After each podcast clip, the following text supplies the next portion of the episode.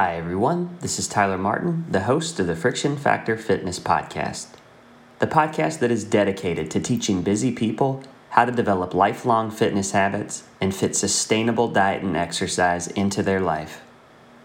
In this episode, we're going to be talking about why you should be doing cardio for general fitness. And we're going to talk about the importance of selecting low friction cardio exercises, especially if you're a busy person. And if you didn't listen to podcast episode number one, please go back and listen to that because we give a very in depth explanation of the concept of friction. But in brief, friction is the inefficient use of time and energy in exercise processes. And the inefficient use of time and energy tend to be the most common reasons that people struggle to develop long term fitness habits. So, we're going to talk about how do you select the right cardio exercises that avoid friction that are going to enable you most easily to build a sustainable exercise habit. Let's dive in and begin to discuss why cardio is actually a requirement for general fitness. Some people will say that cardio is a waste of time, that you shouldn't be doing it, but that is actually not true. It is true that if you have certain types of specific goals, such as to gain mass at a significant rate and build a build a lot of muscle, there may be some scenarios where doing lots and lots of cardio could be counterproductive. That's mostly because of all the extra calories that you would be burning by doing a lot of, of cardio. But if your goal is to get the basic benefits of exercise, to improve your body composition, to gain some lean muscle mass and look better, in addition to just reducing the chances of being susceptible to chronic disease, if you want an improved quality of life, more energy, these are the types of goals that people that live busy lifestyles tend to have. You want to have all of those things, healthy body composition, and so on cardio is an essential component of a proper, you know, set of fitness habits and routines. It's essential, really. So, what does cardio actually do for you? Well, cardio exercise is exercise that elevates your heart rate. It, it gets you breathing faster, it gets your heart working harder, and this type of exercise strengthens the muscle tissue of the heart. And it makes the heart more effective and efficient at delivering oxygen to the rest of your body, including all of your other muscles. So while the heart is an organ, it's composed of muscle tissue, a significant amount of muscle tissue. So you can think of it as a type of muscle. You can think of it as the muscle that actually delivers the fuel, the oxygen, to all of your other muscles so that they can do their work so that you can move and engage with the world and, and so that all the other vital systems of the body can work properly. So it's absolutely essential to have a strong, efficient heart that works well. How much cardio do you actually need to be doing? Well, the American Heart Association recommends that the, the average adult to do 150 minutes, so a little bit over two hours of moderate intensity cardio exercise a week, or 75 minutes of vigorous exercise a week.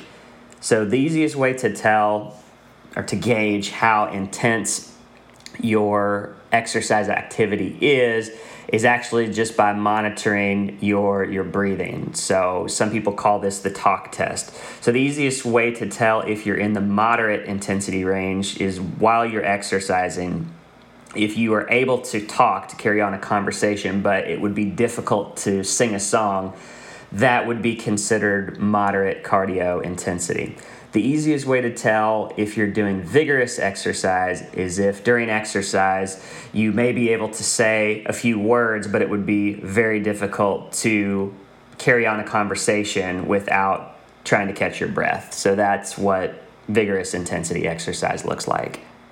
Now let's talk about how do you select the best cardio exercise options that are going to be the most time and energy efficient?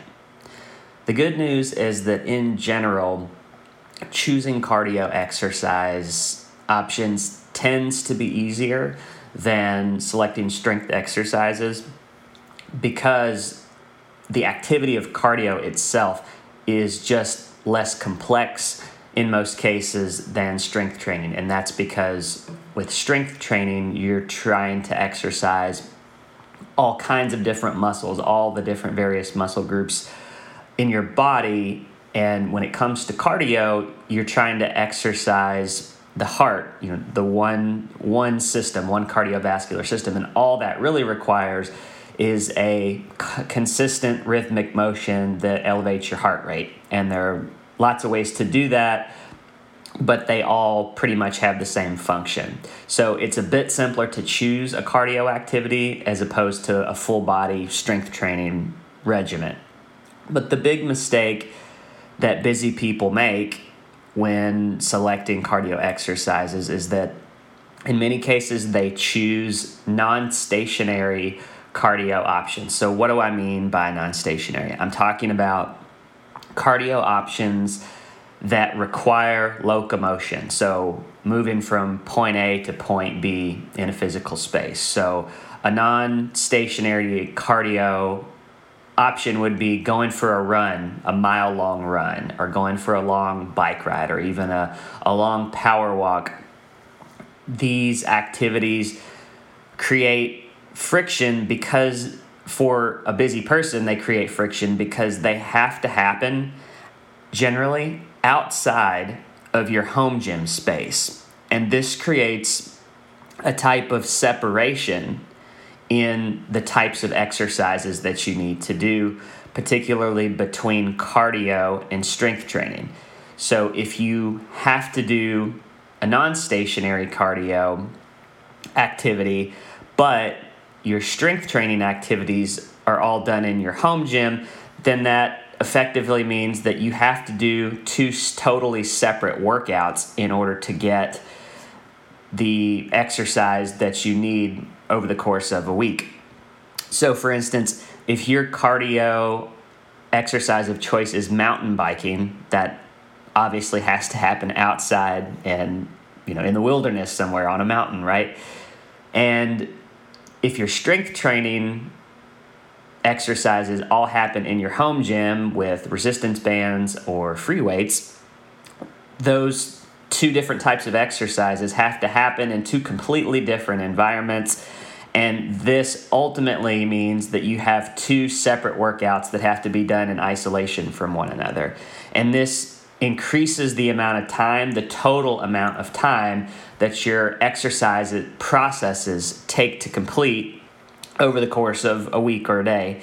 So, to eliminate this type of friction, you need to select a cardio option that can be completed, that can be executed in the same physical space as where you would be doing your strength training activity. And the idea is that you can easily switch back and forth between your cardio exercise and your strength training exercises with no significant intermediate steps in between. So, for instance, if instead of mountain biking, that same person in the example had a stationary bike that was in their home gym space that was right next to their, their strength training equipment, they could easily ride the bike hop off the bike, do some strength training, and then quickly hop back on the bike. And they can easily move back and forth between cardio and strength training without friction in between those steps. So, this type of training is referred to as interval training, or when you have multiple different strength training exercises included, it's sometimes called circuit training. The benefit of this type of training, of the interval training principle, is that allows you to take advantage of the fact that when you do strength training, a set of strength training reps that are sufficiently challenging, that elevates your heart rate into a pretty intense range for a short period. It at least it definitely gets your heart rate up into above moderate intensity in most cases, usually closer to vigorous, if not in the vigorous range. The problem with traditional strength training is that once you've completed a set of repetitions of strength training with a challenging weight, you generally recover after that set by just staying stationary, either sitting or standing. So, for instance, let's say you're doing a traditional bench press and you're using a weight that's challenging for you, you do a set of 10 repetitions and the weight is challenging to where, you know, the last two or three reps are a struggle. Maybe you even can't complete the final rep. After you complete that set of repetitions, your cardi- cardiovascularly uh, your your heart is is should be beating. You should you should be you know breathing hard. You're you're you've actually done some pretty intense cardio work.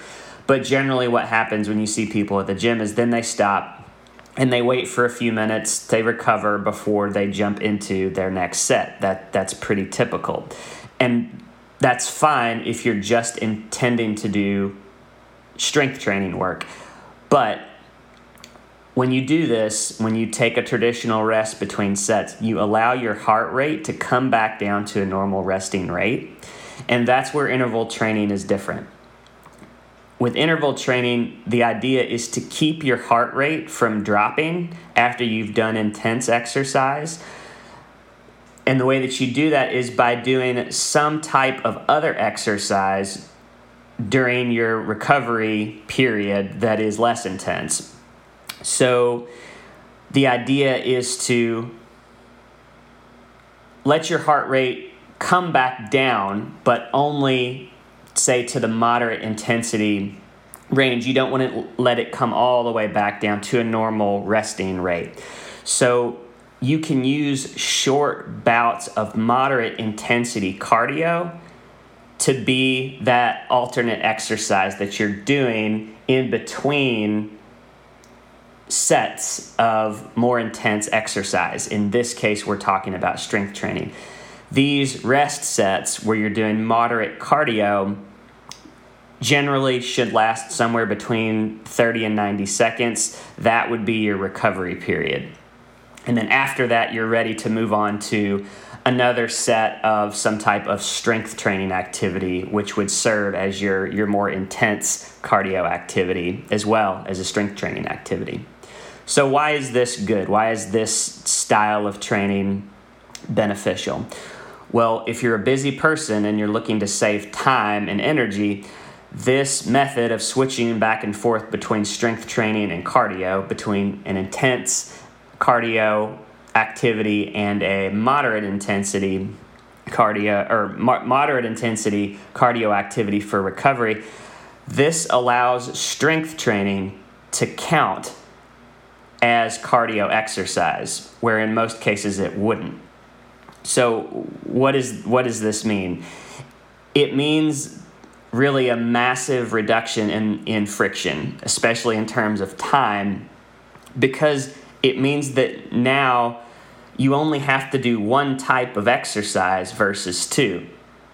There's no longer a need to do strength training exercise sessions and then schedule a different cardio workout at, an, at another point in time because you're leveraging the fact that your heart rate does get elevated during strength training.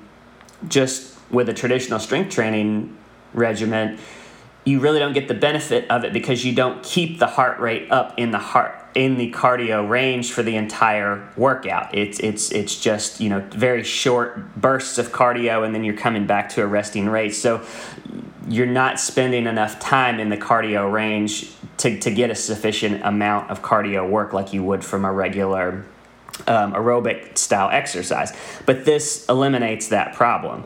So, in general, what interval training does is it cuts the amount of exercise that you need to do roughly in half because now you don't have to have strength training days and then cardio days. You can just have one type of exercise session that covers all your bases. Let's talk about what this means in terms of real potential time savings. So if you do the recommended 150 minutes of moderate cardio exercise per week, if you're following a traditional strength training and cardio strategy. So you would do 150 minutes of moderate cardio as a separate series of exercises over the course of a week. And then if you're following a traditional strength training program, let's just say you do three 30 to 45 minute strength training sessions as well, which follows the, the general recommendation working all your major muscle groups. So that probably shakes out to around 135 minutes of strength training exercise per week. So that's just if you're trying to meet the basic minimum requirements. If you look at what the general recommendations are from all the major um, health organizations, so American Heart Association, um, American Council on Exercise. That's that's where a lot of these recommendations are coming from. So that all adds up to 285 minutes of total exercise a week, which is nearly five hours of exercise. If you're a busy person or anybody really, that's a significant time investment, right? Now let's look at what the time requirement could be if you follow instead an interval style program that combines strength training and cardio into one type of workout to leverage the power of interval training. And if you do that, you would actually probably only need to get just over two hours total of exercise per week. So it could actually save you as much as three hours or very near to three hours of time that's a significant reduction in friction. If you think of friction especially as the inefficient use of time. So you can see how this can really increase the chances that you're going to repeat exercise consistently. If you can get three hours back in your life and still meet the general exercise requirement it's going to be much easier to repeat that exercise routine, that interval program on a consistent basis, and it's going to drastically increase the chances that you're going to create a habit in the long run. Now, let's talk about how to select the right cardio exercises to do at home and as a part of a proper interval program.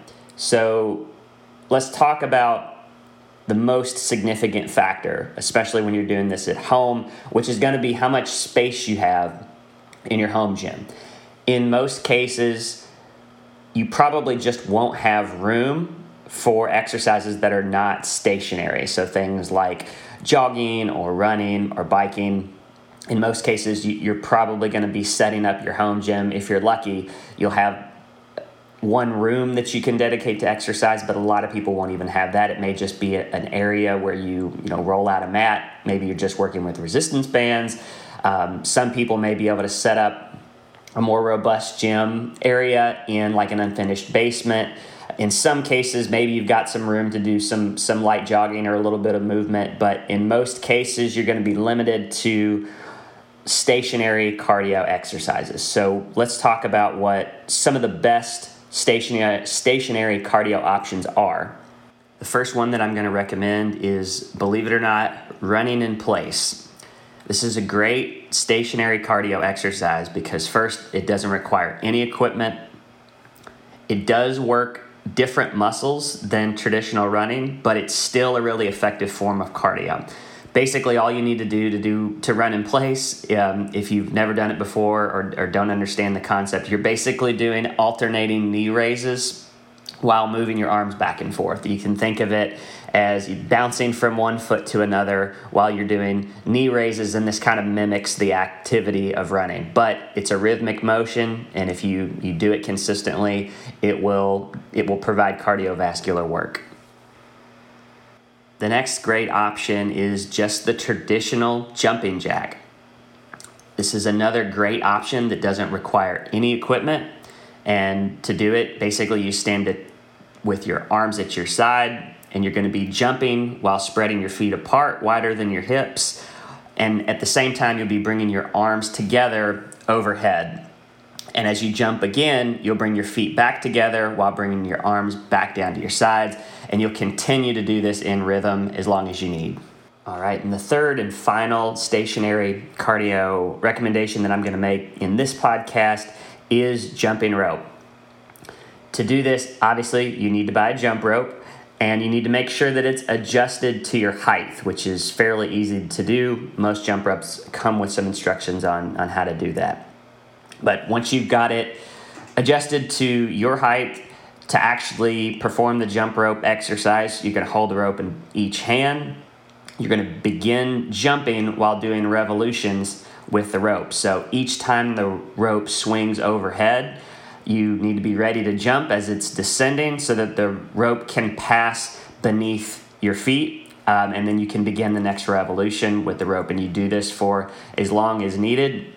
And I, always like to emphasize that you really don't need to jump or you shouldn't be trying to jump high when you're jumping rope. Good jump ropers actually stay on their toes the whole time and they usually only come about an inch or so off the ground. It, it's all about getting in a good rhythm and having your timing right so that you're not having to jump six inches or, or try to jump a foot off the ground so that the rope can clear beneath your feet. Okay, so that concludes the podcast for today. Let's just look at a few key takeaways. So, we talked about first why you should be doing cardio as a part of your general exercise program. And for general fitness, the basic recommendation is 150 minutes of moderate intensity cardio exercise or 75 minutes a week of vigorous intensity exercise.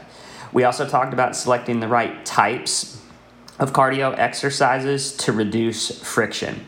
So, to eliminate the most friction, you really should be looking at stationary cardio options uh, for your home gym. So, stationary at home cardio, what that does is that it makes interval training possible. And we talked about how with interval training, you have the opportunity to alternate between short bouts of more intense exercise, which can be your strength training exercises, and then less intense bouts of short cardio that can serve as more of a recovery period. And the benefit of alternating back and forth between these two different types of exercise is that you get you get the heart rate maintained in the cardio range for the duration of the workout and what that means essentially is that your cardio and your strength training work can can be, can happen at the same time and there's no need to do separate types of workouts that are distinct from one another. So an interval style workout can serve as the one type of workout that you need to do and it essentially roughly can cut your required amount of time for exercise in half. And then last, I made some recommendations about the type uh, or some specific types of stationary cardio options that can be good for a home gym setting. And the few that we talked about today were running in place, jumping jacks, and jumping rope, which are all great options for most people. Thanks again for listening to the Friction Factor Fitness Podcast. If you enjoyed this episode or found it valuable, Please subscribe, please like, and please share with others who you think may find it helpful. Also, please check out my website, frictionfactorfitness.com, where you can access more content, access my free fitness calculator tool, and download a free teaser of the first three chapters of my new book, The Friction Factor The Busy Person's Guide to Sustainable Diet and Exercise, which is launching in March of 2023 and is now available for pre order. Thanks again for listening and stay tuned for future episodes.